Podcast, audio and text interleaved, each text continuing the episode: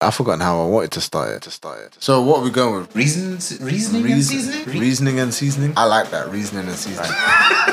tuned in, locked in, tuned in. Actually, do I? What do I want to record? I got Sims, Simba. I'm just gonna go Ellington. Hello, everybody. This is the reason the season. Hi, this is a podcast. Each week, a lot of shit going on. Oh, alright, look, alright, alright, alright. Yeah, let's just blast into it, see what comes out, bro. Dive in. Make sure you tune in every I'm week. Cancel that one. I just said a bag of shit. What? Say it, son. We're just two guys. You want to hear? What? What? what? That wasn't that right. What's going on, people? You're now tuned into the Reasoning and Seasoning podcast with myself, Ellington. And myself, King Sims. We're just two guys chopping it up, talking shit about topics you want to hear. And of course, we put our own seasoning on it, so make sure you catch us each and every week. Ah! OnlyFans seeks to move away from porn as the company is worth one billion. Hmm. Now, part of me feels sorry for these OnlyFans girls because it's like they're looking at OnlyFans like, nigga, we made you what you were, like, and you gonna do this to us like that, like Training Day. Yeah. y'all gonna play me I'm gonna put cases on all you. you. hey. I was 14 when I started that shit. Dig yourself out of that one. Do you know what's all right? Do you know what's mad about how the popularity of that platform in terms of you know all these stories that that we've discussed in the past as well. All these stories coming out about so and so earns this much, so so and so owns that much, and then you've got any Tom, Dick, and Harry wanting to just try a thing and throw their line into the water, see Yeah. what bites. Do you know what I mean? And again, I'll reiterate this massively su- successful off the big celebrities who are on there who've got millions of followers uh-huh. and they're taking a cut of all that millions of subscribers who are paying subscriptions they're taking a cut of all that. God bless. Can't knock the hustle. Mm-hmm. But the the the true kind of forgotten casualties of this mm-hmm. app regardless of which way they go if they go to being a just a video platform where people are sharing tiktok dances Yeah. how pissed how pissed is someone gonna be where they've paid their subscription expect, expecting to see cheeks And now they're and then they see someone doing routines. Do you know what's funny about doing that? the knees dance Do you know what's funny about that? Like, I'm glad you, you mentioned TikTok there. Yeah. So I didn't realize this until earlier today, right? Yeah. Apparently, there's been a strike from all black TikTok Hallelujah. Mm. dancers, right? So now what's happening is, TikTok's dead and they're just like, yeah, there's no new trends on TikTok dance wise. Wow. All the black dancers have just stopped Have doing just it. stopped. And I'm like, see, if we applied, if as a black people we did the same thing with most, can you imagine the music industry if all black artists just said, nah, even for like a, even for like a month, just to watch everyone shake, rattle, and roll. You- this, this is this. this is the thing. This this strikes like a very key point. In instances where people are disgruntled because they're not having something that's happened has riled them, Mm-hmm. and they're like, protest. We're gonna be silent on this platform. We're Uh-huh. not gonna use it. Blah blah. I'm like, all right, cool. But the real impact that you're gonna have is with your spending power, with Uh-huh. your dollar, with your pound. Do you know what I mean? So if all these people, rather than just saying, "Oh, we're gonna stay off the platform for a week, whatever," um, if they move to an alternative platform in mass, as we are doing this, we are all doing this unified together. We mm. are either starting a platform or moving all of our monetization and all of our trends and all of our whatever that we bring to your platform. And this is the thing. I'm not. I'm not saying that. I don't even know the story behind it. Like, why? Why are they? I, I, I don't know where it came from. I think it. I think so. I did see something about a week ago. Mm-hmm. It, wa- I- it was either on Shade Bar or another blog site or whatever. But it just was talking about like how all the very the most popular um, TikTok dances or TikTok trends Yeah. came from black creators. So people that are on the because on TikTok it's got this very cool feature where you can actually, if you've got enough time, you can trace it back to the first person or the first account that uploaded this trend. Oh, You can literally trace it back right to the person who started it, right? Wow. Okay. And uh, where they got that from, but it's basically who uploaded it first. Okay. And where it spiraled from. So apparently they found that out of the top 10, Yeah. like ten, all 10 of them were created by black people. Okay. Or black like black creators, whether it be a teenager or a woman or whatever. Yeah. And I think off the back of that, they've been like, yeah, we're not getting no recognition for any of this. Da da da da. Obviously, the trend spirals and it becomes a global sensation, Uh-huh. and everyone's doing it. But it's like I think there was a little bit of saltiness. It's been like, yeah, we created this mass phenomenon. This effectively this massive marketing campaign off the back of our creativity, but we're not getting anything for it. So I, I think it was just like a right. Well, we're not doing it anymore. Oh, okay. Let's see how long you last. And it's been days, and people are already stressed. Okay, but I'm- Like, I'm- why, I'm why, why people are doing big fish, little fish, couple. Oh, it's just oh, like, come yeah, you lot, now you lot are stressed. now you lot are seeing where the creativity come from. No, but but correct me if I'm wrong. I'm trying to figure out why do these black creatives want special recognition? Why why do they want? I don't know. I think I think it, imagine you created a. Are they a ca- monetizing their their thing? no, they no, no, no, no, they no. So imagine you created like a, a a a very catchy phrase, like a quote. Yeah. and then next thing you know, everyone on the internet saying it, and then somebody trademarks it and makes mm-hmm. money off of what you came up with, and then to put salt in the wounds, you could actually trace back to the fact and say, no, it was me that started this, mm. but you're still like. Well, we're not giving you any money for it, or we're not going to recognize that, or we're not going to just going to sweep you under the rug as if Yeah. to say you didn't do it or whatever. I think that might be part of it. Ah, okay, But okay. I mean, fro- we live in an era where people can come up overnight like that. Yeah. So when you're when you've done something and other people are coming up overnight because of what you've created, Mm-hmm. you feel some type of way. You will feel salty, but I- okay. Did, did the person who created the moonwalk ever get compensated in any way by MJ? No, Because MJ didn't create that shit. He no, saw no, someone no. else do it. Yeah, you know what I mean? Do you know what though? It's a very popular dance back in there. It's a pop. It's a popping move. Aye, but someone, there was But- one person who did it first. However, however, if you could trace it back, Mm-hmm. that person could, in today's modern era, with the way legalities are set up, you probably could They get some sort of money from True, it. true. But I don't think you know, TikTok aren't as a company aren't the ones claiming the money. It's you know what I mean. It's just Mm. Yeah. everyone else of their own free will has, has decided to duplicate it. Then it's become popular on this chosen platform. Mm. Yeah. and TikTok have just been like, cool, we'll, we'll, we'll take that. But they're not, you know what I mean? They're not the ones They're claiming not and the owning ones it. claiming and owning it. So now nobody's claiming it and owning it, Yeah. but you're, you know it's your thing, yeah. But you're not getting anything from it. But the person who wants something from it, who are they wanting the pat on the back from? I don't know.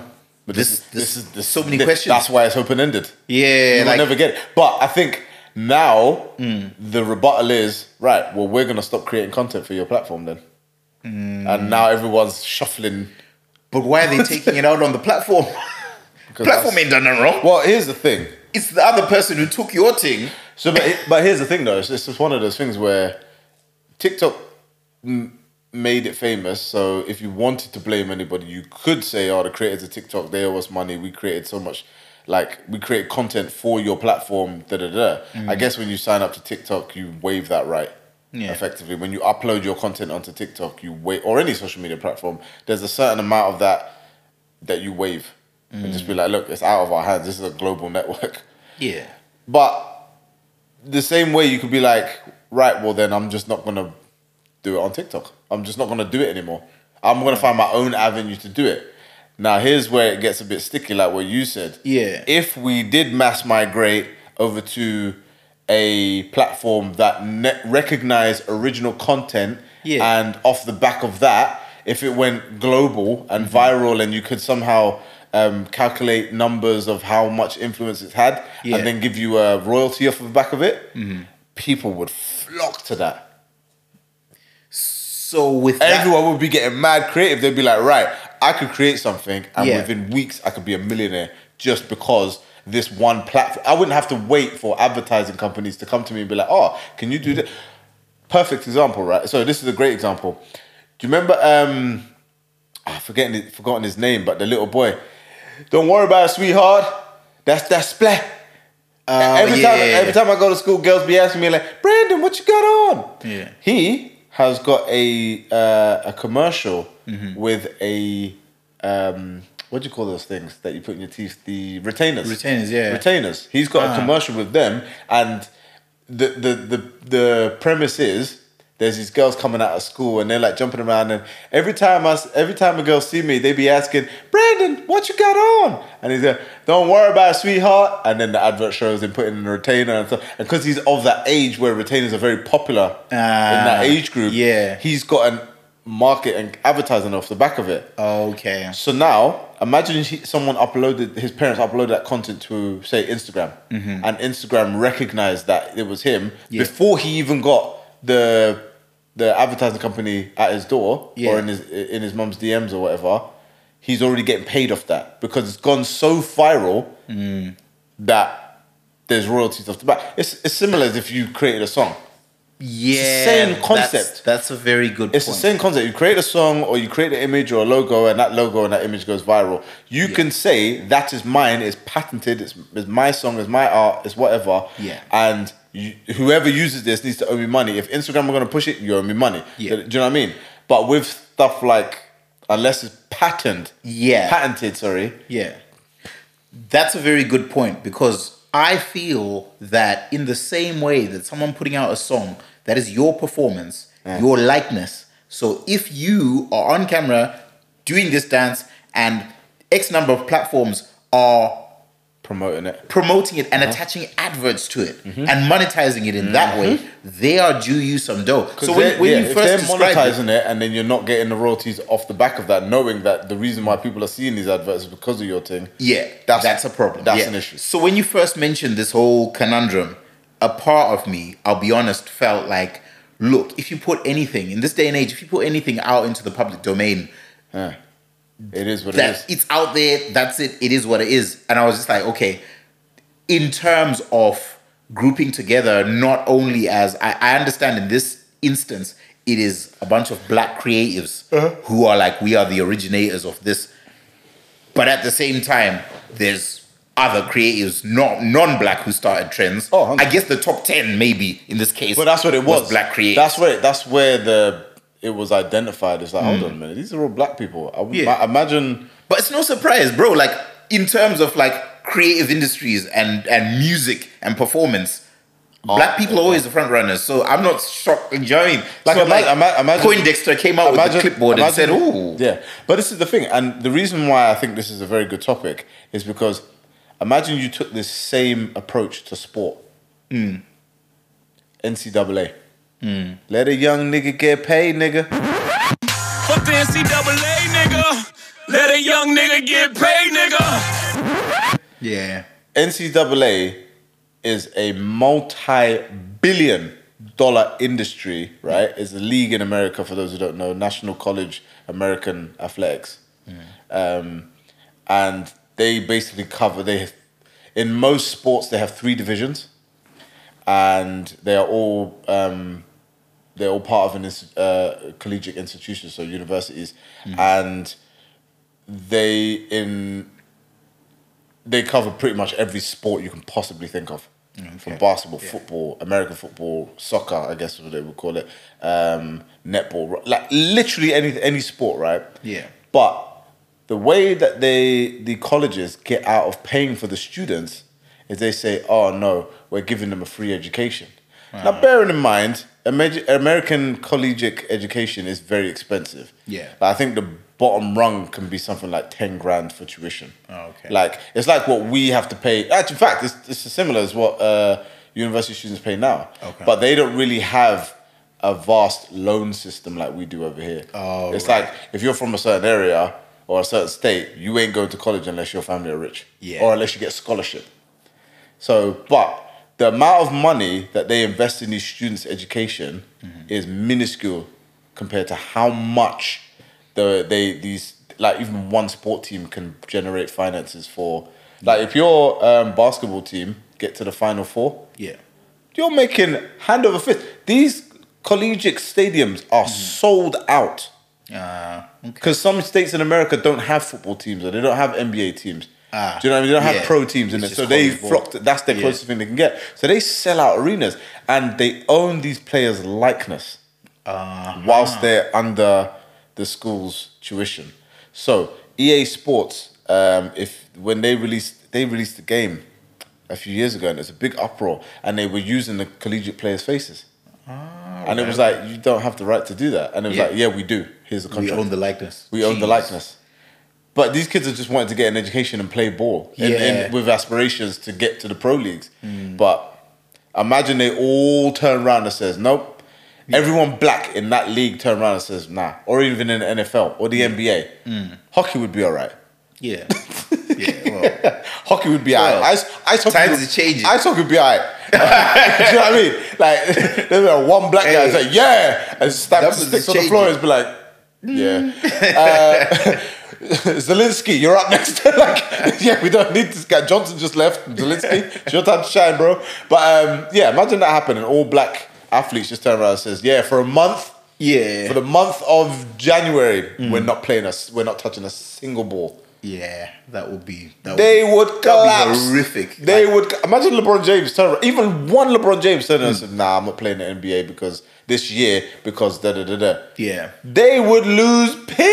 It will be. Will be. They would just like similar to. um I found it funny how uh, Cristiano Cristiano Ronaldo just moving. Oh my god! Bomba I was like, clot. do- only Cristiano Ronaldo can do that. Four billion wiped off their stock price. Coca Cola, you know. big, big. Do you know what just else from And do you know what? I think do you know what? Do you know what the salt in the wound Drink was? water. Yeah, that was the salt. That was the that was the twisting of the dagger. He stuck two the dagger billion in. per word. Yeah. drink water. Young four billion. You know, right? But you know what? The- I think I think that made it worse because it was like if he'd have just moved it out the way and said nothing, Yeah. it'd have been like, But he basically said "Alright, the mate, drink's mate, shy. Yeah, but- drink but- it? exactly, exactly. Did he drink this poison? Yeah, I am the best footballer Yes. at the world's biggest um, tournament right now, and I'm telling you, drink water, move this stuff out the way, and the, and I think the reason why it was a big thing is because Coca Cola are the official partner of Yeah. the Euros. Yeah. and he just came on and says, "I don't give a fuck." Nope. Move. Get out of here, man. Get out of, from the hilltop. Get out here. I don't know But- what I don't know what fuck off is in Portuguese, but he Yeah. basically said, "Done your drink." Yeah, yeah. It's but and then and then it slowly started to become a trend over the next couple of days, Uh-huh. and and and the um, UEFA must have just turned around, and the FIFA must have just turned around and says. FIFA, sorry, must have just turned around and says, "Yeah, stop that right now. Yeah. this is not Can a trend." cut it out? Because man were coming on and start moving shit around. yeah, one of the Scottish footballers Yeah. did the same thing as well. I said, like, said, behave yourself. Hey, you are not Ronaldo, okay? Yeah. Ronaldo will be fine if he gets sued Yeah. a couple mil You- for this. You, you'll your whole family this- will feel it. You'll be out of this building. You'll be playing in minutes. St. Mirren before the before the year's out. Young Cowdenbeath. I like, I like Division Four. behave, lad. You're not. Yeah, You'll be playing for a university team in, Uh, in, in, in Glasgow if you don't behave yourself. ah, Portuguese. They'll say fila de puta. Oh, is that what it is? Yeah, Son de of of a puta. Oh, right, okay. loose, but yeah. So this is the thing, right? In this discussion, when you are whatever you're doing, whether it be sports or whether it be a TikTok or whether it be whatever, you are trying. You you've got your skin in the game. Hmm. You've done your one dance. It's blown up. Then now you're a known face. Hmm. So now, if companies want to seek you out, if teams want to seek you out, if people want to seek you, you're now a known face. Hmm. Without having put this thing out into the public domain, it gained its popularity. Yeah. It wouldn't set you up for being a retainer's kid. Yeah. So although Yeah, yeah. you didn't make no dough off what bust you, but now you're instantly recognizable. So it's on you, I feel, now.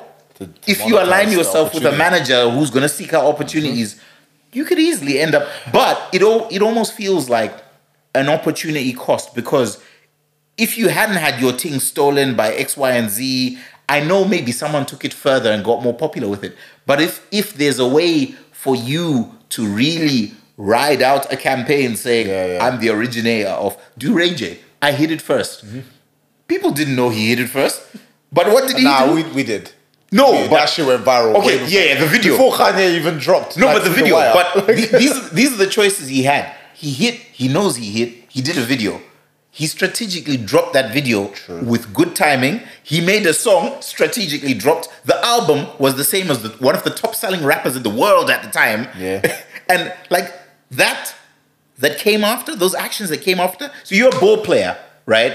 And yeah, you've had your likeness rate by the NCAA. Like they've signed you to a shit deal where they're paying for your tuition. You could be the guy who's like, mm, well, I ain't gonna play. You're still there.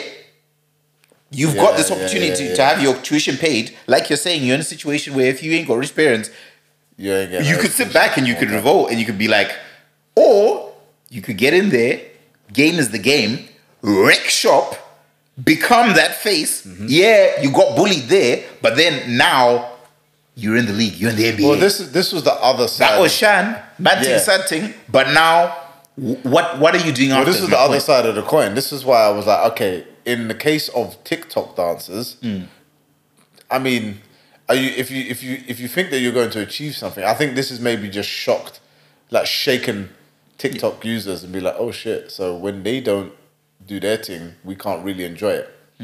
So it's more of just uh, watch yourself, Yeah, yeah. watch yourself. Yeah. All we want is recognition. You should be grateful we're not asking for actual royalties here. However, in a more serious um, scenario, like when you actually someone owns your likeness and they're monetizing it and you're not seeing a red cent, that's when I'm like, okay. Sometimes the opportunity is worth more than the paycheck. So, like you just uh, described there, let them use your likeness for the four years that you're you're at college. Yeah. Use it to get you to a place where they will value you. Yeah. Because sometimes you, because uh, in the in the case of like say the NCAA, you are getting a, effectively a well not free education because you're still having to play, but you're getting an education that you wouldn't have gotten otherwise. You're getting the the you're getting noticed by certain teams, agencies, um, companies, brands that wouldn't know who you were if you weren't playing at this level Yeah. take the lowercase L in order to get the capital W. Yeah. Is what I would say about that. Mm-hmm. But that's in that circumstance. Same as like, I mean, you and I are both in the creative industries. How many times have you done work for somebody for either little to no P, knowing mm. that it's going to get you the big, the big check in the future? Hunters. Hunters. because hunters. there's that because Hunters. that person Yeah. is in the right place to give you the, the the step up. Exactly. Whereas if you hit him with a budget that he couldn't afford, mm. he'd be like, I can't afford that right now. I'm gonna have to use somebody else. Yeah. Now you've lost an opportunity and further work Mm. because you've looked at the paycheck and not the opportunity that comes from it. precisely. Yeah. So, and I've done it before. I've done DJ gigs for certain people, or certain companies, certain brands, where I've not gotten paid. Yeah. It's cost me money to do it. Like I've had to maybe go down to like London, Yeah. go back to London. That's money on the train or the flight or whatever. I've had to bring my own equipment, or I've had to hire equipment and give it get it sent to the venue. That's money out of my pocket. Yeah. Maybe the venue is like on the other side of London to where my mum lives, so I can't. I have to get a hotel. Yeah. Mm. That's extra P. And I'm looking at that. Like, okay, I've spent nearly 500 quid now. Yeah. But off the back of it, some years later, like there's been constant work coming through that person or through that company. Yeah. I've more than made my money back. Yeah. That big 500 pound that I spent on that one weekend, I'm not really worried about it. Yeah, I don't even think about it. I think Yeah. about all the work and the people that I've met on the way who have like great opportunities beget more opportunities. Yeah, Do you know what I mean? And you, that's how you have to look at it. Yeah. Mm. It's an investment, not a spend. You're not giving up. You're not holding out for the big check. Yeah. You're accepting the opportunities kind of thing. Yeah. But um, I think, and obviously that conversation changes as you get up the ladder. If I now become a headline act, Mm-hmm. Yeah. I'm not doing nothing for free. yeah, exactly. Do you know what I mean? Like, because Yeah, you know yeah. my worth. Yeah. I know my worth. So pay up. So you, let- do you know what I mean? If you can't afford it, then that's just how it is. Because other people can. So Mm. Exactly. yeah, I think, and I think you learn that when you go through and you, when you go through life or your profession or whatever it is or your craft, and you start valuing how much time it takes and how much effort it takes, and if, the longer you've been in the game, the more your time is going to be worth. But then you have to look at the industry that you're going into or the room that you're going into and be like, right, I, I know I'm a big dog, say like in the night scene in Edinburgh. Yeah. I know what my worth is. I know my wages are worth. Yeah. Yeah. Can I really demand the same from London? Hmm. I might just have to do a few cheaper ones, Yeah. get my foot in the door, and then, do you know what I mean? then you can. Yeah. Yeah. But So so it's all just understanding the game, I guess. What do you feel the the outcome for these? What's your ideal outcome for these creatives who boycotted TikTok? Tik- TikTok users. They've not boycotted Well, it. specifically the ones who just said, "Oh, did, did they not stop?" No, so they're not boycotted. They've gone on strike. All right, the strike. Okay. So it's not so much uh, we're canceling TikTok. Okay. that's just daft. That's that's what Mo'Nique tried to do with Netflix, and look how that turned out. Oof, painful. Exactly. And then the other day they've uploaded a video, uh, one of her films, the worst film I've ever seen in my life. I didn't even get twenty minutes into it. I said, "This is trash." I'm not wasting my time. Anyway, um, so they strike. So they've gone on strike now. I don't know what they stand to gain out of it, but I know what it's done. I can see that there's this kind of shift in, oh shit, yeah, we kind of need black people. We need to learn to appreciate them more. Mm. And I get it, but at the same time, I'm like, is it narcissistic of a race to own dancing and say that we are the, the reasons why you lot create all these trends? But do you know what? Or is it just, listen, Yeah. just know that it's not white people creating the shit? yeah, but Because I think, I think, and I think that might just come from the bitterness of like whitewashing, the the, the sheer whitewashing that happens in, in life in general. Like, Jesus Christ. yeah, like I, You're not telling me that guy's got blonde hair, blue eyes. It's impossible. do you know what? There's so many instances of, um, you know, historic, th- especially in America, historic, you know, events where um, they've, you know, they've replaced who, someone who blatantly was, you know, a person of color. Uh, And with a just white person. them out. But it makes me wonder, like,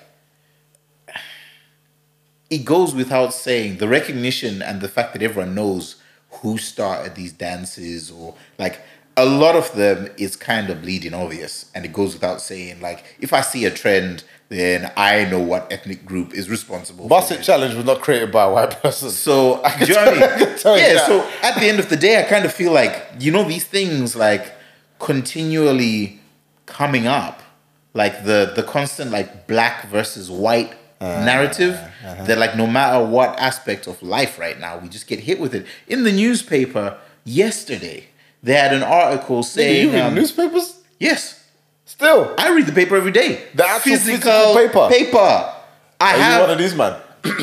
yeah The broadsheets. my, my morning my morning ritual is a coffee and the news. Where'd you get it from? Where where I don't have a physical newspaper, I make it a point as part of my day on my way to work. Now, shout out my employer because my first hour in their office is me reading a newspaper and drinking coffee. So Where'd you get it out them.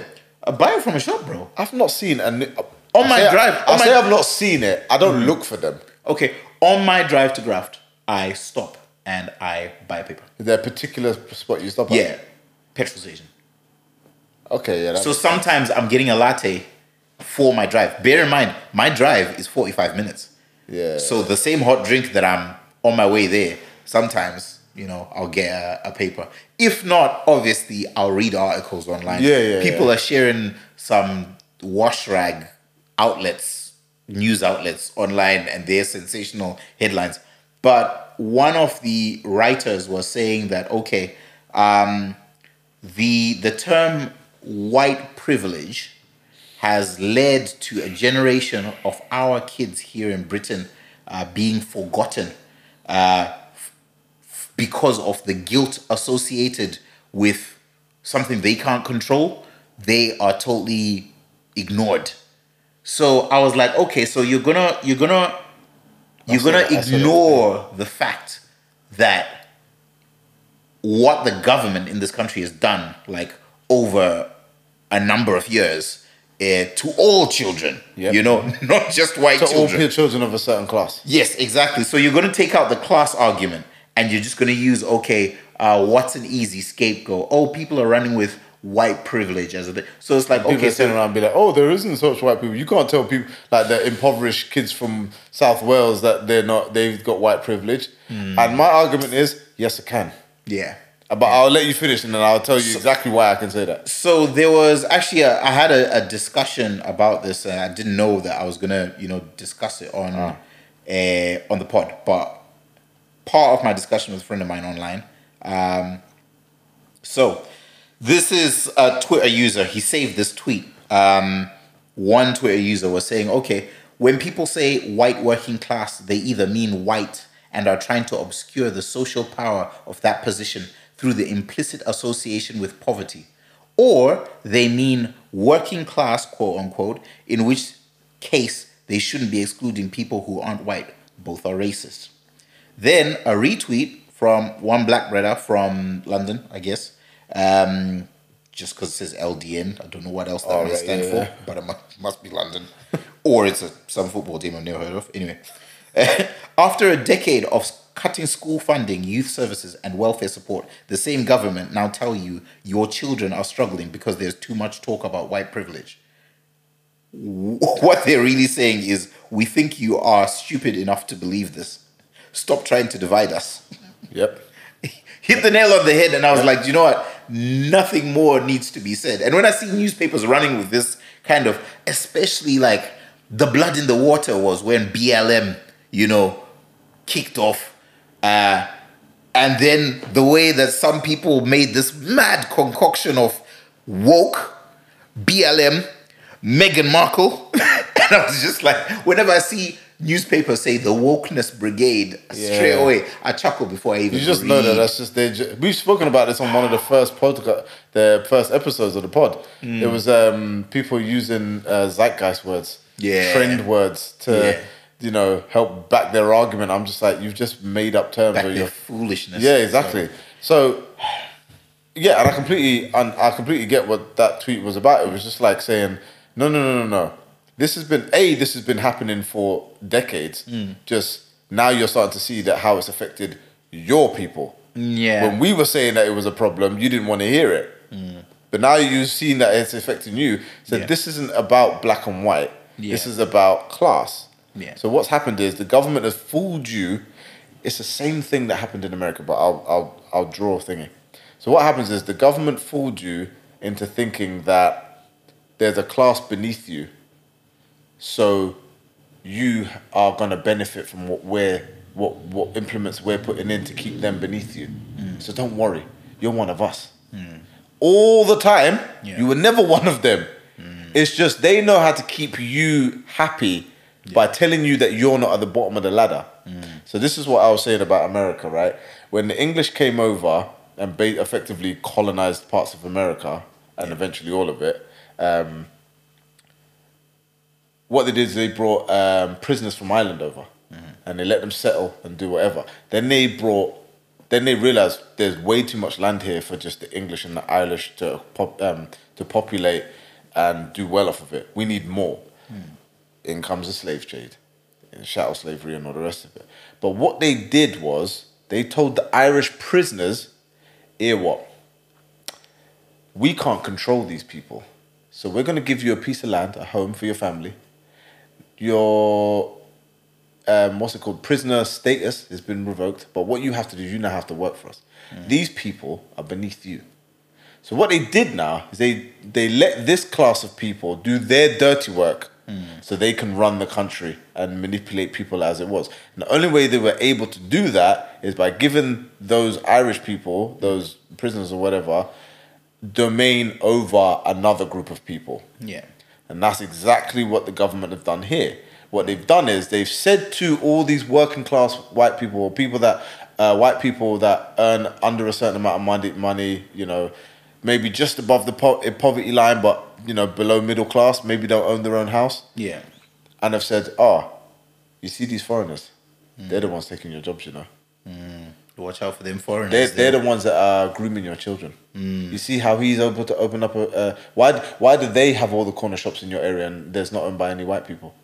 It's their fault, you know. They've come Yeah. over and they've just abused the system. So now you've got a whole class of white people that are going to vote for you because you said I'm going to get rid of them. That's how that works. Yeah. My other point, though, which is a bit easier to digest,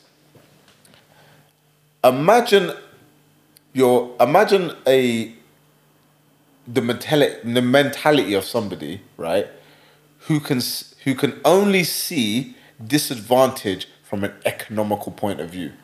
We don't have white privilege. We're poor.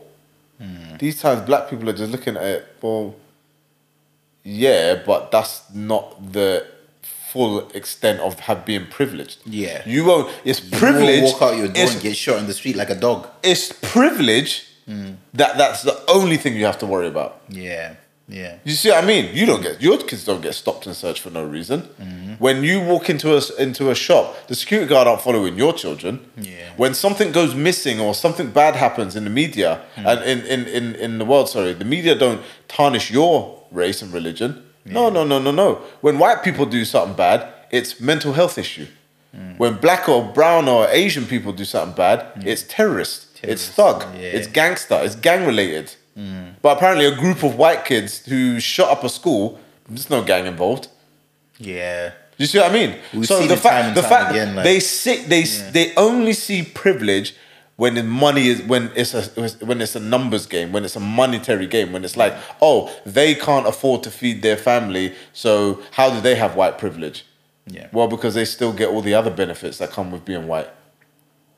Whereas you can't see all the disadvantage that we have just being black. The, let's even if we have money, there's still disadvantages. Yeah. So the fact that you can't see that tells me that you are being being um, shielded by white privilege. You can't even see all the other disadvantages. You don't even see your white privilege. Your white your privilege is only existing in an economical stance. Yeah. So yeah. that tells me there's a lot of people that don't understand what we mean by white privilege or what privilege means. yeah th- there's so much to it that i i feel that like the the way the term's been banded about um you know people will will will twist it and ev- any word really you know um even a specific like group of people uh, whatever it may be um they'll take where where necessary, like for them and where convenient, they will take it and they will just attach it to,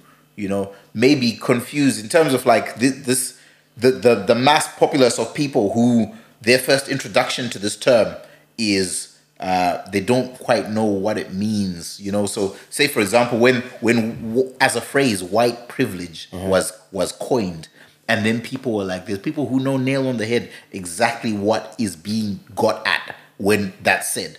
But then straight away it's like, oh, let's just muddy the waters here um, in terms of, you know, there's people who know what it is, there's people who don't know what it is. But at the end of the day, uh, those who don't care to look into it and truly understand, let's use it as a scapegoat for this. Oh, a generation of. So straight away, you're getting someone who's opening the paper and being like, oh, hold on, I agree with that. Generation of lost kids, our kids, our kids are being affected badly. Uh, white privilege. Oh, yeah, that's exactly it. So then that view that someone's just conjured up. Do you know what I mean? The same way when, um, you know, the whole uh, Black Lives Matter as a terrorist organization and all this sort of thing.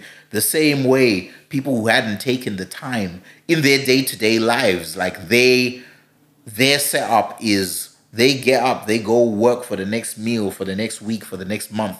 So whatever information you feed them, they're not thinking about the history and what leads to certain mm-hmm. phrases even coming up. They're just thinking at their day to day. And the same people who are giving them drip feeding their little bits to be able to get to next month, next week, are the same people who feed them this drivel. Where it's like, ooh, yeah, this phase, phrase, whoever brought out this phase. And sometimes there's blame. huge campaigns behind And they're it. Like- hurting your kids. Like I'll know ask what you a question. It, it might not it might not work well with you- you because you didn't you didn't grow up fully in this country. But Mm-hmm. do you remember the term when the term urban music was first introduced? Yes. What did you call it before that? So, um,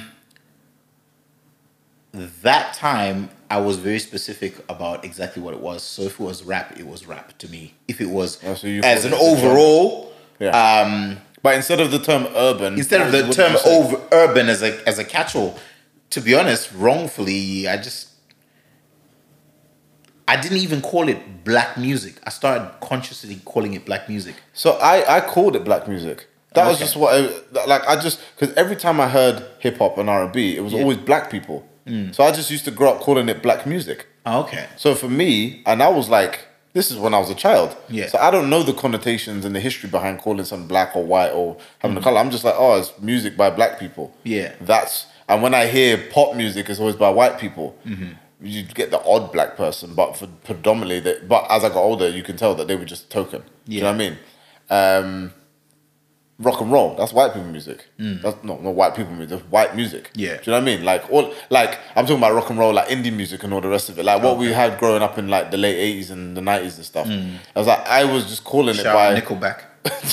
I was just caught blurring them ones. you know what I mean? I was just calling it by the identity that I saw the members of the band or the artist was. Then something happened at some point, and I just started calling it urban music because I used to hear it all the time. I'm like, why do I call it urban? Yeah. As I'm older, I'm starting to think that maybe that was an example of whitewashing it or taking away the race. But I'm thinking to myself, there's, and I am on the fence about this because I don't really know.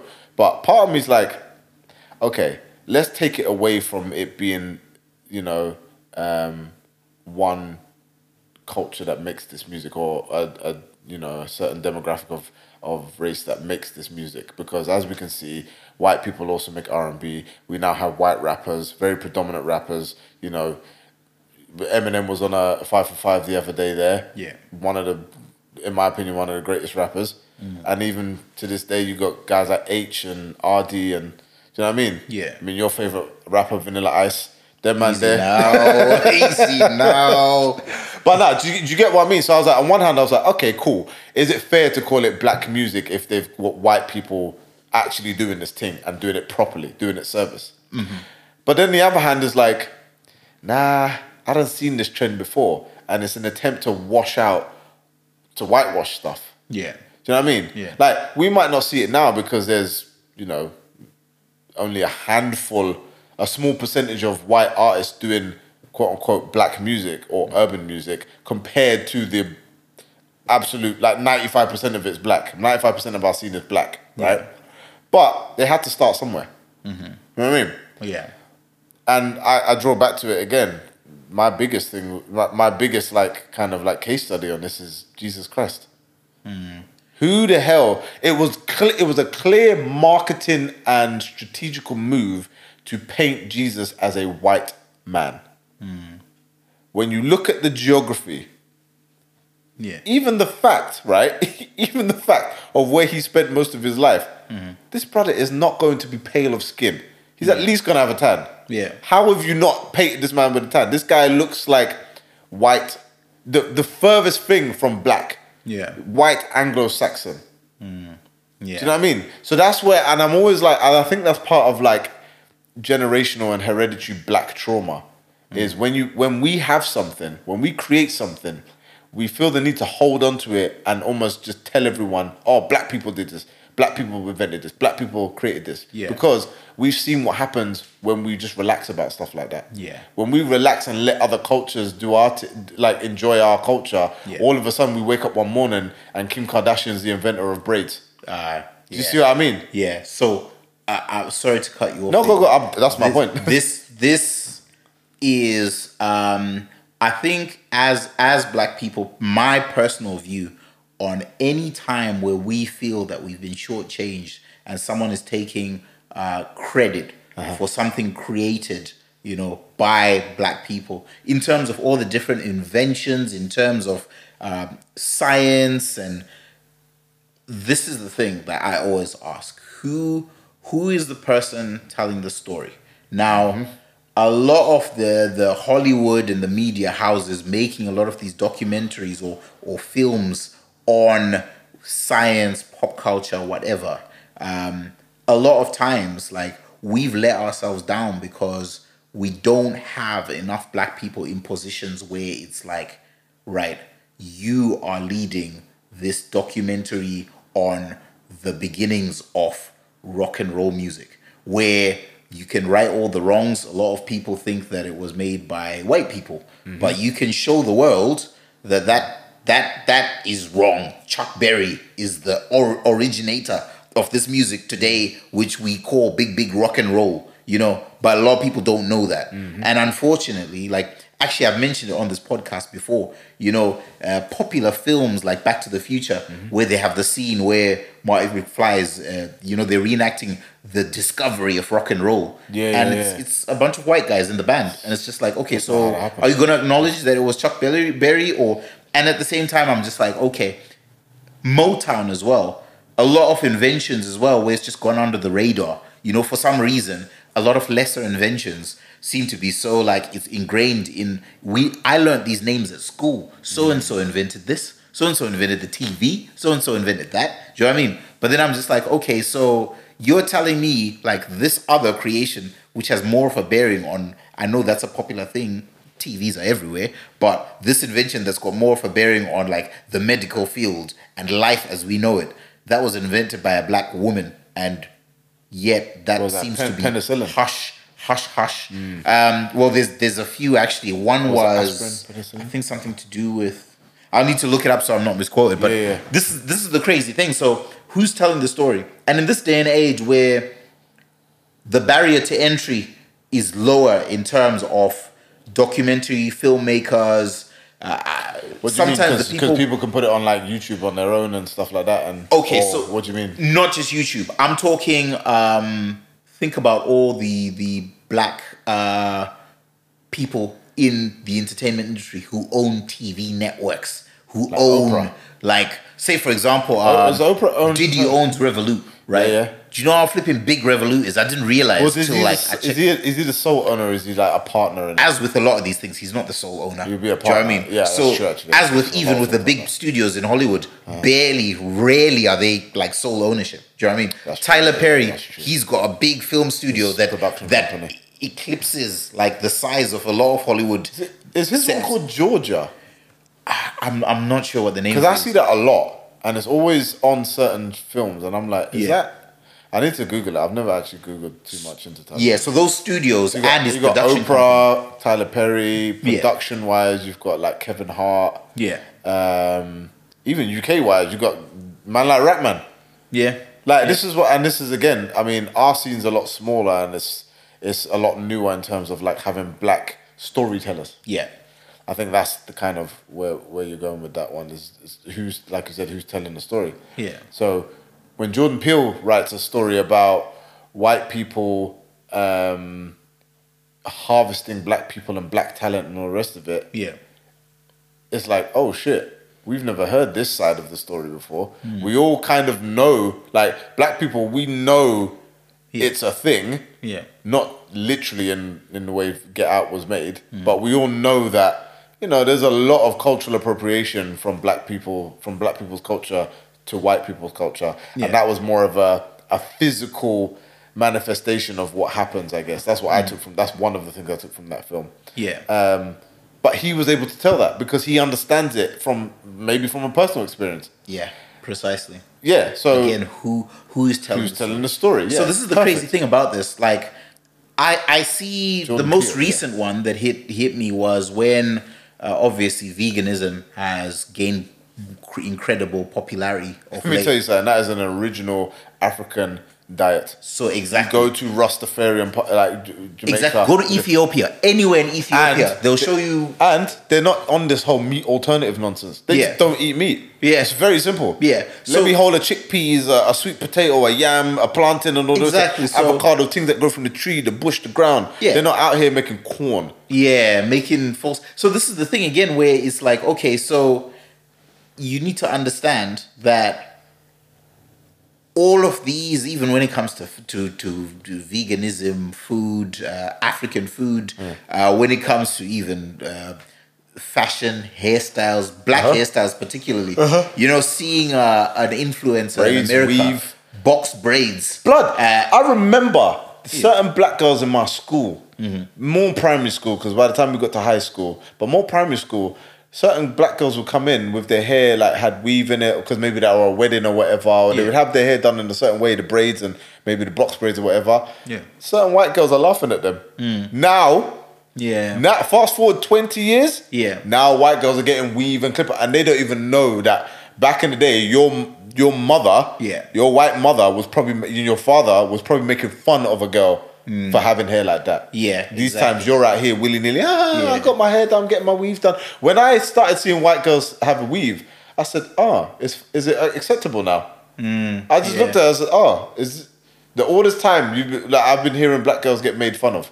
yeah. Um, like, do you know what I mean? yeah. and like getting their hair cut a certain way and all the rest of it. Now you look want to now you want to do it. It's acceptable. Yeah, funny that. It's it's Big big bums, long neck, blood. I can't tell you. The only women I used to see having colourful nails, long nails, all of that, acrylics and all the rest of it were black women. Yeah. Only people I used to see it. Like it was too ghetto for white women. Mm. Yeah. Now yeah. Do you find me a girl in a nightclub setting or in them areas that Yeah. doesn't have her nails done that way. Yeah, true say. Find me one. I'll go on Instagram right now. I'll be hard pushed. And Mm. if you do, it's because she's in between treatments. Yeah, yeah. And she's giving her nails a rest. It's, I'm telling you, man. It's one of these things where I, I feel like and that's the- one generation. Yeah, the, the, the thing that, that pisses me off in terms of, um, I mean, a lot of times we, as black people, we will we will highlight it and complain about it, but I'm like, okay, we have the power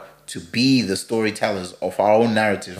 Therefore, um, and there are people who are doing this in a big way. Like things have really changed, and it's like great. But at the same time, it's like okay, so those complainers and everyone who's saying like, yeah, but like I want my credit because you know it's, it's a black people thing, blah blah. And it's just like okay, maybe less complaining and maybe more just correcting people and being like, okay, uh, I have made an iconic film.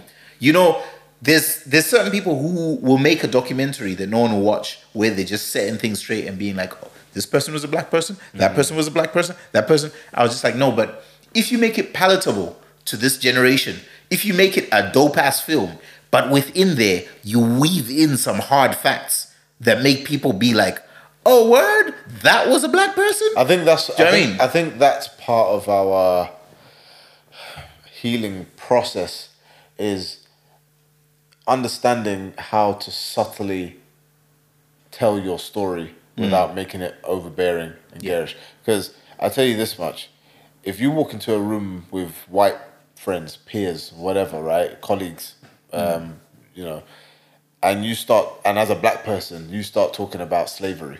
Mm. All of their sphincters are gone. Yeah. You just It's became the, And the also- angry black dude in the room. Exact, and you haven't even said anything. You'd be like, okay, so, oh, what you been up to? Oh, I was actually reading a book on slavery earlier. Mm. Oh, I watched Roots. These white people have been like, oh, are we are we about to get shouted at here? Are we Ah, about to feel some white guilt? lectured? Yeah, we're gonna get lectured. Are we, is this is this one of those encounters now? Yeah. And already part of their receptiveness has just gone clear. It's just like, nah, we're not doing this today. Mm. They might be, they might physically be there, but in their mind, they're probably thinking a whole bunch of shit that's stopping them from actually digesting the information. Yeah. Whereas if you come in the room, hey everybody, da da da da, how you doing? How's your day? What have you been up to? Da, da, da. You start taking an interest in other people. You sit down and say, oh, like what have you been getting up to? Oh, well, funnily enough, before I came out, I stumbled across this, you know, this article or this film or whatever, and it was just discussing about you know slavery and stuff like that. But you know, we can maybe talk about that another day. Mm. A lot of people will be like, "Oh, well, that's quite interesting, actually. What what was it?" And start keep making. Now you're roping them in. Yeah. And by the end of that conversation, you've told them everything that you want them to know. Yeah. And, or you've at least opened up a dialogue or discussion and you've intrigued them. And it's like, oh, you didn't have to come in there guns blazing talking about white people are this and white people are that and black Yeah. people were hard, so hard done by. And it's like, Yeah. sometimes you need to just massage slowly into it. Like, Yeah. like groom them a little bit. Do you remember the Channel 4 character, the militant black guy? No. He used to be on like Fonejacker and all that. Um, Them times where you used to have like a black beret, black glasses, and he used to just basically. Like a Black Panther type joke? Yeah, yeah. And Oh, he right. was doing exactly what you say, where like the Coming in opposite of what you say, the white man, he, that, that kind of shit. Yeah. Oh, yeah, yeah. And it was but just you see that in all those films. It like, was extreme, but yeah, that shows you how off-putting it can be. It can be I mean, definitely, so- but if you just have a conversation and just weave it in there, like you said, yeah, be subtle with it. Because Hmm. let me tell you this: whitewashing wasn't done by telling people white people. Well, actually, no, that's not true. But the Hmm. systemic yeah, white superiority thing Mm-hmm. happened very slowly, very subtly over many generations and many different avenues. It was education, it was music, it was art, it was theater, it was pictures, it was during the Renaissance. Do you know what I mean? It was like all of these eras were like, oh, well, if you're gonna put that out in this era, just make that person a sh- two shades, two shades lighter. Yeah. You know, like maybe move the drum and replace it with a ukulele. That gives it more of a European thing. Like, Can we make that person's nose straighter? How about you put a bit more blue in that person's eye? Do you know what I mean? It was Mm, yeah. very subtle. It wasn't a By just make all white people like like the Last Supper. Yeah. Blood. Not everyone in there is blonde hair, blue eyes, because they knew if they did that, they'd be like, mm, Yeah, we too far. some man I got curly hair, some man I got dark hair, some man are a little bit darker than the rest of them. Do you know what I mean? So it's like you have to Man like Jerome in the corner over there. Do you know what I mean? Hello? Dreadlock Tyrone. Baba Tunde. Hello. But this is the mad thing. You know, in the Bible, it, it says in very plain words, like he, Jesus' hair was the texture of wool. Like wool. yeah. So it's I like, don't know. No white how, person what like wool. translation? Do you know what I mean? Like, who picked that up and thought, I know what it'll be? It'll be Woven wool. long blonde hair. Yeah. what? In a man bun. Yes, man bun. Blue eyes. Mm, It'll be straight. yes. But yeah, it's uh, the whitest of washes. Daz, 90 degree.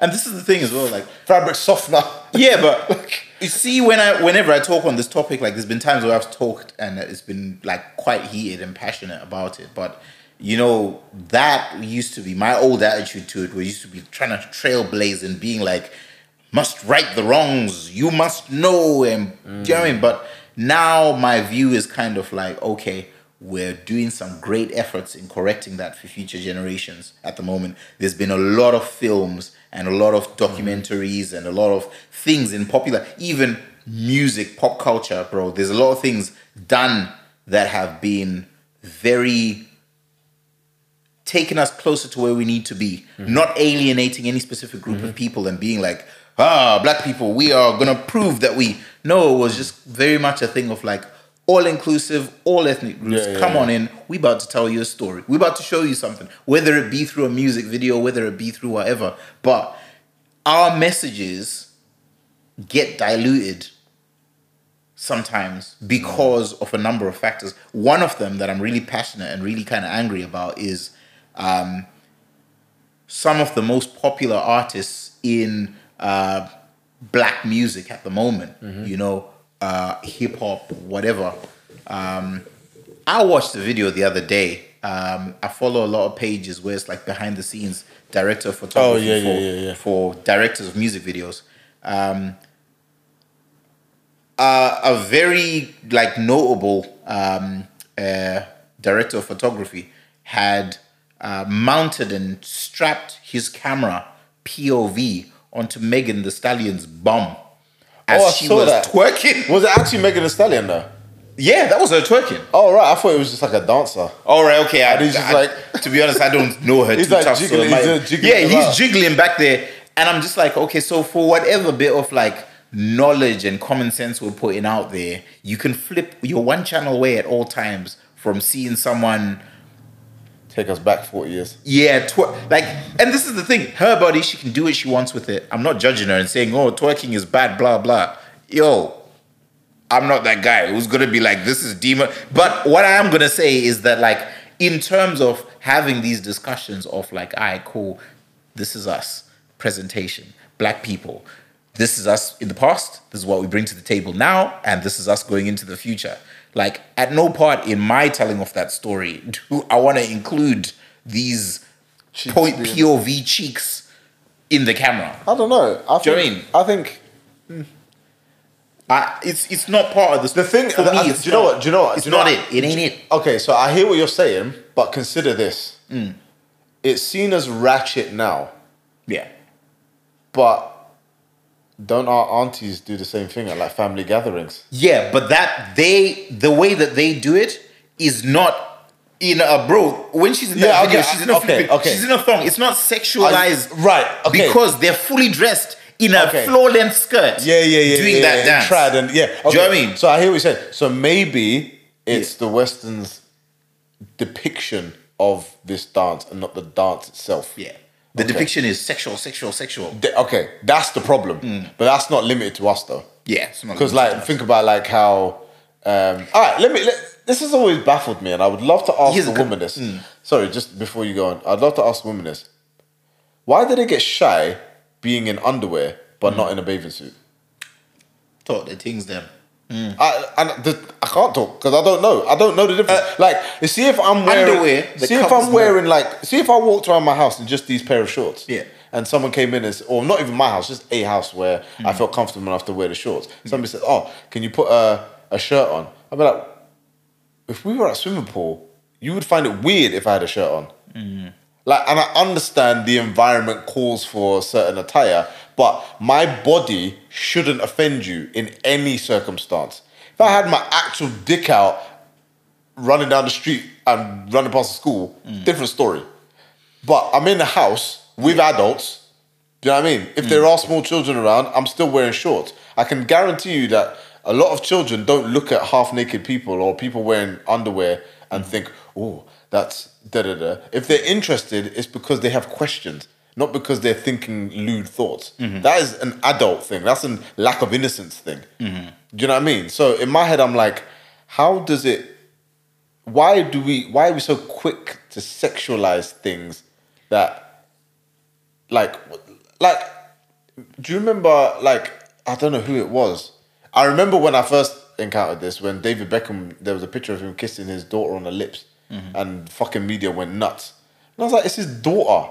Like what do you think he's actually trying to groom and sexualize his daughter? No, it's his own fucking daughter. Let him hmm. kiss her Yeah. on her lips. If they, if they both are understanding that's normal in their household, why do you have a problem with it? Hmm. Because the outside person is looking at two people kissing on the lips as a sexualized thing. Hmm. Truth of the matter is, it's not really. It's about cons- it's about what both the people think. Yeah. Do you know what I mean? So it's like he's if you genuinely think David Beckham is grooming his children or his daughter, that's a different conversation. Yeah. If you don't think that, then you let him kiss his. Do you know what I mean? So, on the point of the underwear versus swimwear thing Yeah. for women, I think over a number of generations, um, it's been taught to us that underwear is a source of arousal. Yeah. Do you know what I mean? Lingerie, the marketing campaigns between them, the raunchiness that they put in there. Mm-hmm. Yeah. They're not just having someone on a building site wearing lingerie and it's like, buy this lingerie, it's good in all weathers. Do you know what I mean? Yeah. They're, they, They're not. They're not, they're not marketing the Bridget Jones joints. Exactly. They're not marketing The the, beige Imagine they market that in the same way. The nipple and the. do you know what I mean? The So- period pads. Exactly. They're not, they're not marketing those. They're not marketing. So over a number of generations, what they've taught us and planted in all of our minds, Uh-huh. even from the days when underwear didn't look the way that it does today. In like Blood. Do you know what I mean? I Like, remember I was, it must have been about seven or eight. I was on the way to school. I was on a bus and it was coming over Vauxhall Bridge. When I used to live in Vauxhall, I used to go to school in primary school in Pimlico. Mm. And I remember the Wonder Wonder Bra campaign. Yeah. With the woman, Mm. and she's standing in like a doorway with the Wonder Bra, and Yeah. it's obviously pushed up, push up bra, whatever. Yeah. And the, and the, the slogan is, "Hello, boys." Mm.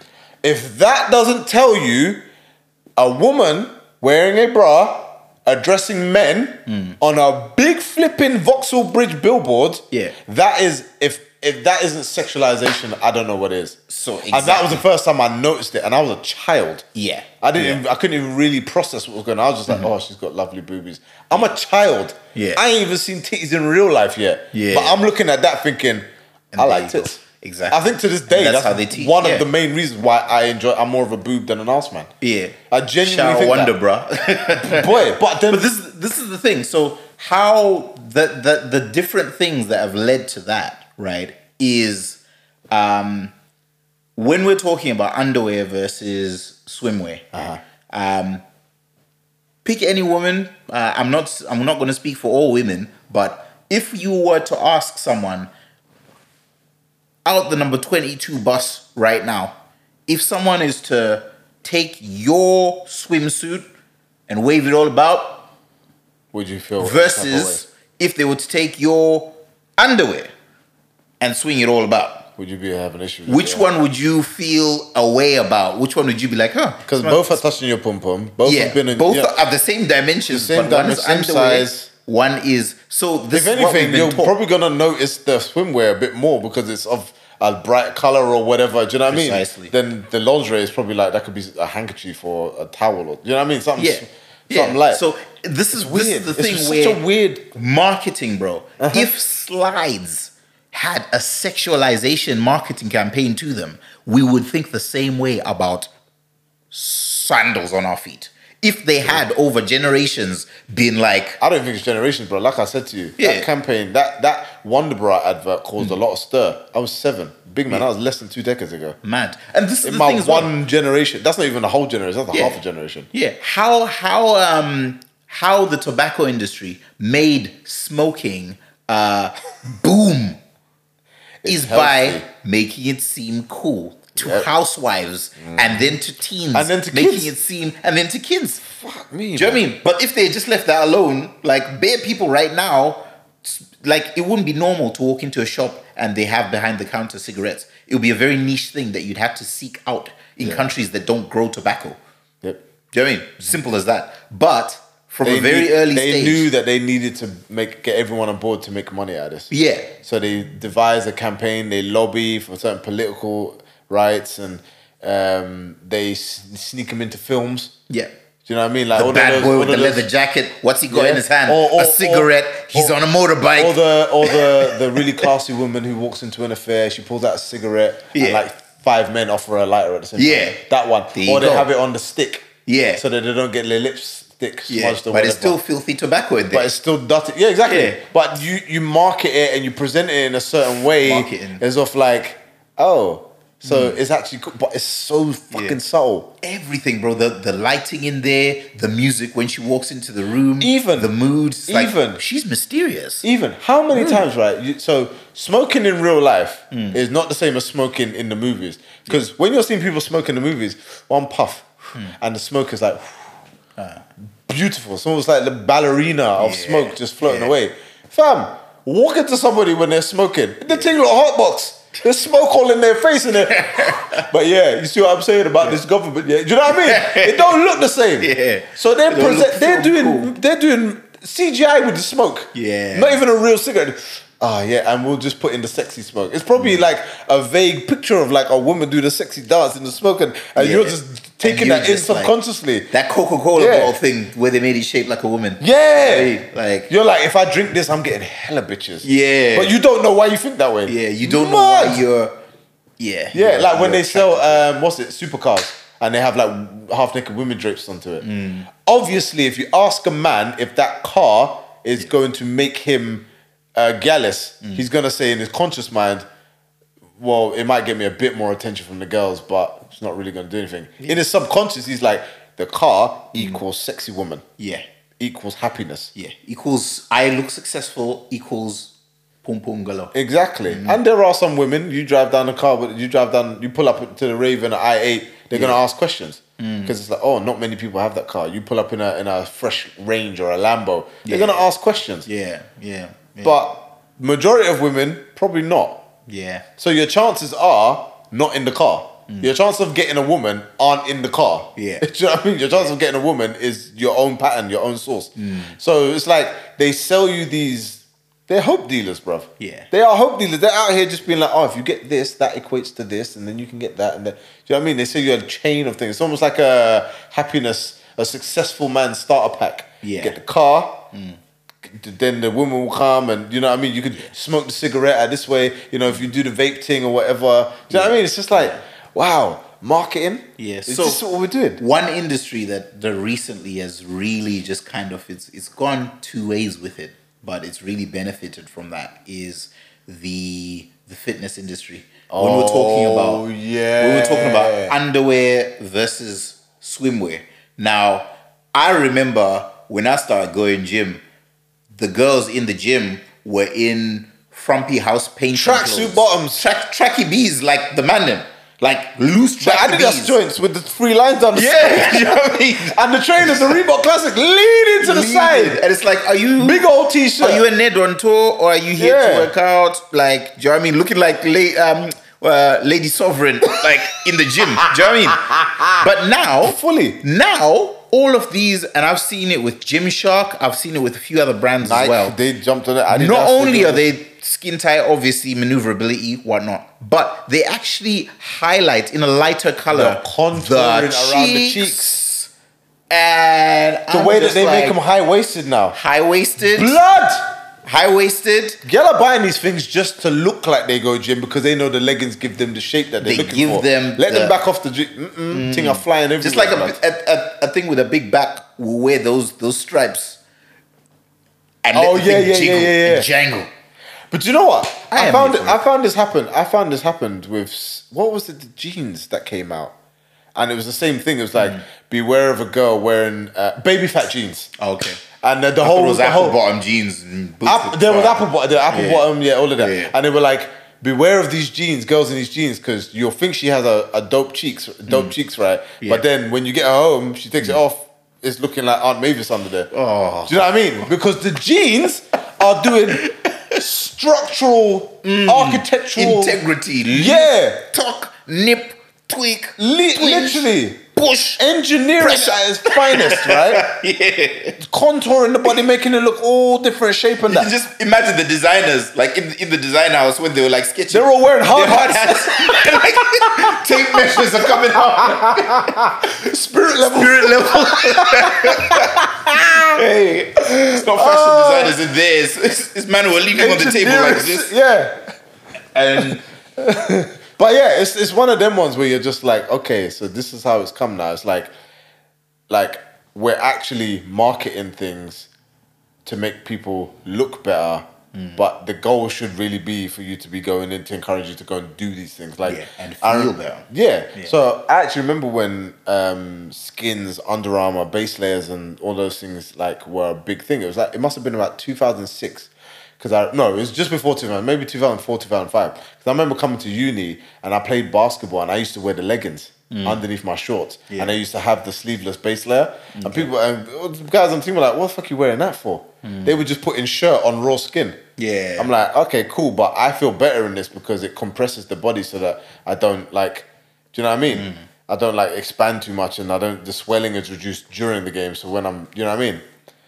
And I understood the science behind it because Nike made me think compression gear is where it's at. Yeah. And there is science behind it.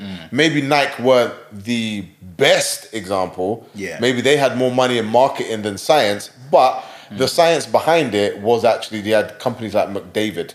They were really good at compression gear at the time, but it, you could only get that in America. The closest thing I could get was Nike, and then Skin started doing um, international imports. Okay. Uh, do you know what I mean? And now you go into any sports shop, there's a base layer of some kind. Sondico, um, you know, Umbro, all of these places, all these, um, the, even these lower brands are doing them. Yeah. Um, and I just thought to myself, wow, now you go to a basketball game, everybody's wearing them. Yeah. They got the sleeves. They got the one leg. They got the the the, the shorts underneath. You've got the two leg joints. You've got the the thing here. You've got the padding on the base. And it's just like, wow, marketing did that. Because I know for a fact, half these motherfuckers wearing it don't understand why they're wearing it. Yeah. They're just wearing it because they see their favorite basketball player wearing it or they see their favorite, athlete wearing it. Yeah. But they don't understand the science behind it. Yeah. And I'm just like, okay, marketing is really doing it out here just. I, I was that guy. I'm not gonna lie. Allen Iverson had the one. he was on the his first arm. one to do it. He did And it way back. in What the was day, Sims doing? 90s. do you know what I mean? I No, no, understand. We no reason. We did why. a foolishness. We were out here with the with the beige um, spraying. You know, you spray your, ankle, you yeah. spray your leg. We were out here with the long tube. Yeah, the, the, real. The fabric joint. Not And even, you like, cut it just used to wear away slowly. The little elastic used to come out. You take it off and your arm looks like ribbed condom. Yeah, That's it's like big man. Why? What are you doing? You don't need this. These times time. you've not just you're warming the bench. Yeah, exactly. that was that's basically my life story, bro. Like Just it was, it was if if if AI did it, then yeah, that's the fashion it. that I was on, bro. He could have done. He could have done some. He could have come in on games with a woolly hat. I would have started wearing a woolly hat. Like I was just like, look, I will follow you to the ends of the earth. Yeah, Again, though, man, marketing. These Marketing, they they that's it, find icons. They get them to do certain things. I think A- Allen Iverson is probably the anti-marketer. Have you hmm. seen his documentary on Netflix? It's on Not Amazon yet, as no, well. no. Watch it, bro. It's uh-huh. really, really good. I encourage anyone who hasn't watched it to watch it. It's that it's just called Iverson. Oh, okay. And it's just a documentary about his life coming up and like different people's opinion of him and how the media painted him at a certain point in his life and do you know what I mean? Like I don't want to give anything away. Not that it's going to be a spoiler. A lot of it, if you know who Allen Iverson is, you'll be able to probably guess this after stuff. But yeah, very controversial person by conventions standard. Mm-hmm. Do you know what I mean? So it's like people thought he was amazing. Yeah. But industries were like, yeah, we can't let this man just do what he wants because people will stop listening to us. Yeah. He is an icon in himself. We need to reel him in. Do you get it? Yeah. So, but yeah, watch it. Dope. Um, Interesting fact. Do you know that uh, him and Da Brat were in a relationship at one point? fuck off. He had her. The braid Full- game must have been sick in that relationship. Yo! Must have been battling braids. Be like, yo, but they put yeah. in that he That had her doing proper still. wifey folding his clothes when he was going away. Is that right? I never knew that. She she I saw an interview where she spoke about it and she was like she liked him so much that she was doing like full on wifey to try and lock him down and be the one who's there for him. Really? And then she was just like, yeah, but it all just fell apart because she was like, he just had too many holes and I couldn't be yeah I couldn't be down with that. Like he just constantly and I was just like I got tired. When was And I was this? just like flipping out. Like, do you know what I mean? I, goodness knows. I need to look it up actually and see. I didn't know. I did not know that. I thought I knew enough about Iverson. That sounds like a big thing Interesting couple for a basketball slash hip hop fan to not know. yeah, That's man. madness. Da Brat talks relationship with Allen Iverson, her bisexuality, etc. So there's there's receipts. Oh shit. Um, okay. Uh, Yeah. Like, I- yeah, I did not know she any did, of that. she did the interview where she talks about it. It's on YouTube uh, on in September 2020. oh, that's recent. Yeah, it's recent that she dropped the tea, but I think they kept it quite hush when when they were in the relationship. Right. Yeah. To be fair, what would have been like early? Nah, that would have been nineties. Yeah. Because and think about it, from the UK's perspective, how much will we knowing about American celebrities Mm. and especially in the NBA? Like we didn't get much much coverage. Yeah. Do you know what I mean? Like I I knew who Michael Jordan was. I knew who Shaq was. Yeah. So only in my later years, they, they weren't household. They, they were only household names from the NBA in the UK. After that, like when they started showing more games on TV, then you understood who Kobe was and um, who else was there. Like Allen Iverson and do you know what I mean? And Vince Carter and them man. The 2000 was really when basketball in the UK changed in terms of like coverage in the NBA and stuff. It's That's so- when, that's when I noticed it. If you didn't have like Sky or whatever, like when you couldn't just access all the games. Yeah, this is the interesting thing. Like, see uh, NBA uh, uh, coverage in Africa. Yeah. Um, now, on the major kind of satellite TV channels uh, back home in Africa, you, the focus was yeah, it, it was on the you know the Chicago Bulls era and all that, but Oh, they did though, specific like really spectacular coverage on a lot of players who didn't like in the UK. Baron Davis. Oh, real? Do you know what I mean? And it was just like, this is interesting. Like, why are there so many spin offs of. So I think certain TV channels, which went more in depth than the the NBA paid um, network, Right. Okay. We got access to a lot of those. So you learnt about a lot of other players who you're just like, okay, whatever ended up, you know, happening to him. Like he was briefly, oh, he was a big name, but you just didn't. You're a big name, but you're also during the the Chicago Bulls run. Yeah, like Sean so it's like, do you know what I mean? Paul Pierce, do you know what I mean? Until he started doing adverts and stuff, he wasn't Hollywood, but he was a sick player. Do you know what I mean? Until he started appearing in movies and stuff. But it was like, okay, no one really talks about them, man. But I was like, But that's like from our perspective, like from well, outside of America. Yeah, Dikembe Mutombo for obvious reasons. If you were, if you were, oh yeah, that's true. If you were in Atlanta, you knew who um, Mutombo was. yeah, If you were in Minnesota, you knew who Kevin Garnett was. yeah. Do you know what I mean? KG, this this is another thing. As a staple in the UK, how many people were riding out being like KG's my favorite player? My cousin was the only one. Okay. My cousin Dean was the only person I knew that like cared about KG because he wasn't flashy. Mm. How about Vince Carter? Huh? Vince Carter, where a lot of people riding out being like, yeah, because when you won the dunk contest Ah. flawlessly, Yeah. you can't you put some respect on that man's name. He's still dunking. He's still doing windmills. At bro, is he not like 49 years and he's still No, doing he's that windmill 40. dunk? And he's still hanging his hand in the. Yeah, blood. He's got bounce, man. Bro, That's- at this a- age- that is genetic superiority. Don't hang off your elbow in there because that shit. come off. uh, arthritis, uh, all these. Well, how old is he? 49, 50? no, he's forty. 40. Four oh yeah. Oh, you get not yeah. fifty in the NBA. I thought- the oh, oldest right. man to ever he was play. older. In, no, the oldest man to ever play in the NBA is forty five, but that was like years ago. Okay, I thought that it was, was like before black people were allowed to play. Do you know what I mean? They had to run man into the ground. They were forty five years old. Come on, you're starting. You got a championship game to play. And after that, you gonna collect all the towels and do this damn laundry. and go to your job. exactly. Because you're not getting You paid gonna play ACC. everything oh, out here. Um, Black lives ain't mattering yet. yeah. Behave. Or working class Irish motherfucker. You better get on the court. The Boston Celtics need you. Okay, bam! A man is attracted to your passion, not how much money you're earning. What are you saying?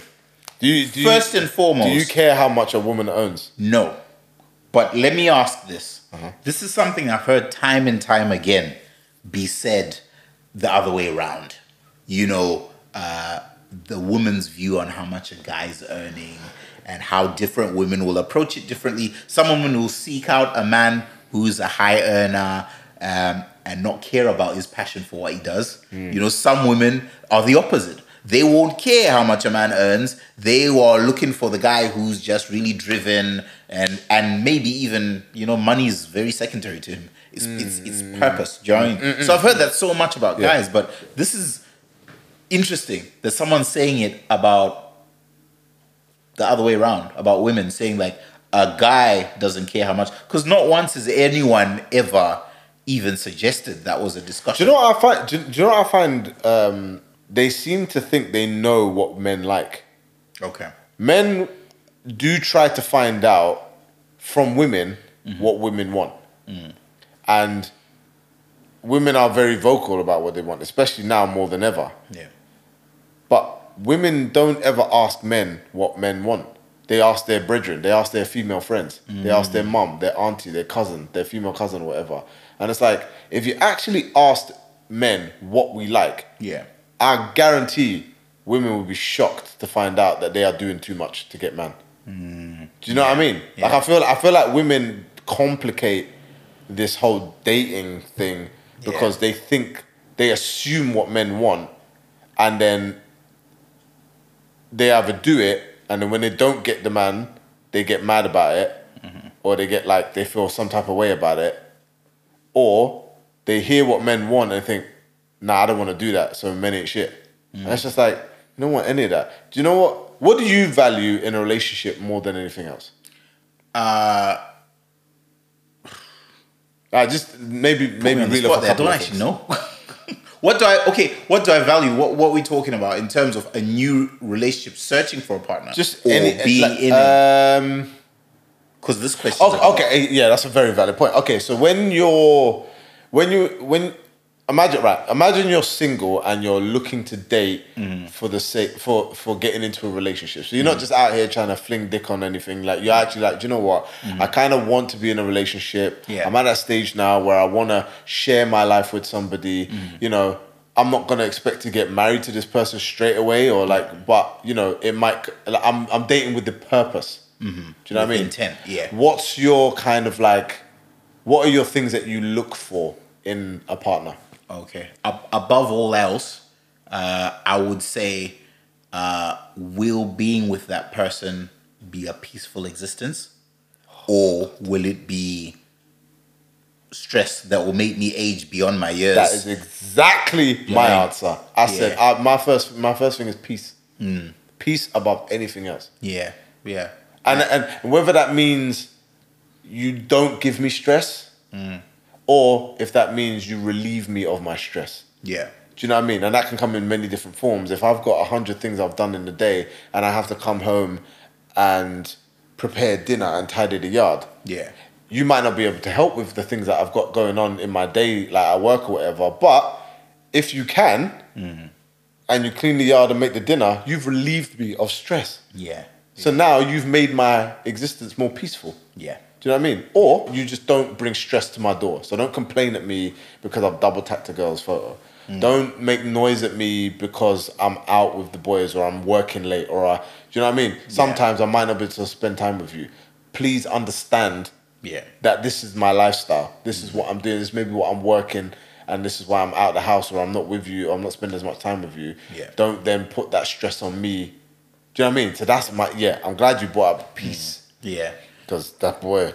That's yeah. It's it's it's there's so much value to be put on that. Uh, secondly, um, I would say uh, I, I'm really family orientated, so Hmm. I I always consider how will they gel with with my you know family Right, because okay. the worst one of the worst scenarios that I think um, which would lead to an early split. Like no matter how much I like the person, they don't get on with my family, uh, they will have to a- interact with them regularly. That's a difficult And one, then if that now means that I interact with my family less, uh, yeah, without very easily, I'll just cut them off. Do you know what I mean? That it's makes not sense. even a thing of like how much I like them or blah blah. You know where I'm not gonna jeopardize like Your my family relationship, yeah, nah, over someone who's just walked into my life. Mm-hmm. Do you know what I mean? So that's that's another that's another big point for me. Um, third and final, um, I'll probably say um, I personally like someone who can really know what they're riding for in terms of purpose and not just a popular thing that a lot of other people are riding for.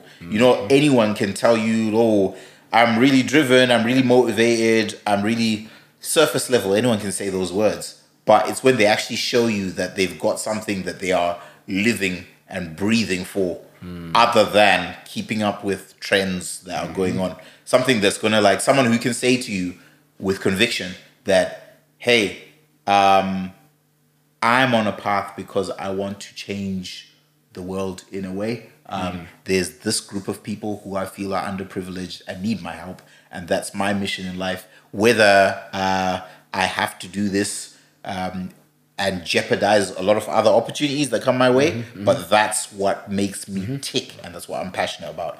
That kind of spark is the kind of things like that's great. Mm. Do you know what I mean? Because a lot of time you could be faced with someone who, when they've they when given a choice, do you know what I mean? And choices do come by in life where you can keep pursuing this thing you've devoted your life to. And if you're really with conviction, if you're staunch and you're about that, no amount of fancy toys and distractions and TikTok trends and um, hot girl summers can distract you from that. I mean, Hot you are on that. pretty distracting, but I, Yeah, I mean, no, but you're on that. sometimes know what I mean? hot girl summer, but not, not Sometimes, but not all the yeah, not all the time. Not not Yeah, not hot girl winter. not jeopardizing your life purpose. Do you know what I mean? Yeah, yeah. And that's the problem. Like sometimes it's like someone who's easily distracted. Uh, no matter, there's a lot of people who've got that and they know what their pattern and their mode is. But if they're easily distracted, then it's like, do you know what I mean? Hmm. So in your relationship, in your union, in your un, like in your togetherness, imagine it comes to a time where they're just like, ah, do you know what? Like, yeah, we're on this path and everything, but Atlanta with the girls is looking kind of lit. You know what I mean? Dubai. And then it's like, yeah, Dubai with the girls is looking kind of lit. These times there's like a group of five man waiting in Dubai, w- waiting to, to, to fund their whole endeavor. Yeah. And then punch. So my, you know what I mean? So I, I'm I'm kind of in agreement with you on this. Like peace first and foremost. Um, I think secondly for me is my own preference. Like me personally is Mm. you have to be funny, man.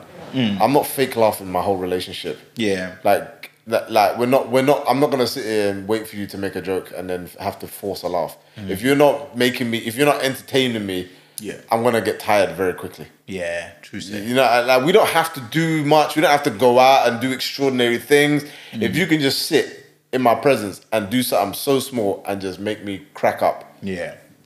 that's that's Sold. that's partnership. That's my partner right there. Like I've got friends like that. Yeah. Do you know what I mean? Like my all my friends are, in my opinion, funny. Something they do, even when they're not trying to be funny, Yeah. something they do is entertaining to me. I, do you know what I mean? So that's my second. I think my third one. Um, you touched on the family thing. I, I guess I'm like you in terms of like if they don't get along with my family, that would be a real deal breaker. But I've never really prioritized it because I just feel like everyone that I've like yeah, like I- it'd be very difficult to not get on with my family. I think I've I've never been in a position where somebody hasn't. Yeah. So I can't really that for that reason it's not really high on my list because I've never encountered otherwise. Um, what would be the but I think the purpose thing that's a hundred percent that is one hundred percent my kind of like it has to be top three at least and be like no look I don't care if you want to work from home if you want to be I don't even mind so much if I'm the only breadwinner hmm. and I'm working and I'm paying for everything if you have spent your 24 hours doing absolutely nothing productive, hmm. I can't I can't fund what am I funding here? Yeah. I'm funding you to just sit at home and do nothing. Yeah. Like at the very least, go take up a hobby and do a young hustle. Just hustle on something. Like Yeah. if you want to sell fucking Avon, go be the best. Go be. Ba- I will take care of all the bills. Yeah. But if you want to sell Avon and that's your hustle and that's your passion, and you're coming home telling me, "Oh, I sold 14 bottles to this person and Yeah. this and that," I'm like, do you know what? Money aside, mm. I don't care about how much money you're bringing in. fired up about it. Yeah. But you are coming here with some fire in your belly. You've got mm. zest. Yeah. You've got something. I'm not. I don't want to. I'm not going to come home to you a bored person and feel like I'm your only source of companionship and entertainment. Yeah. Go do like you're doing something for yourself for your Yeah. own enjoyment. Mm. That is making you feel good. That's fulfilling you as a happy person. Yeah. So now the ownership isn't on me mm. to fill you with happiness. Yeah. Because that is a recipe for disaster in any situation. Yeah. If you can't feel be happy within yourself and you're reliant on other people Mm-hmm. Yeah. to make you feel happy or one other person to make you feel happy, it's a problem.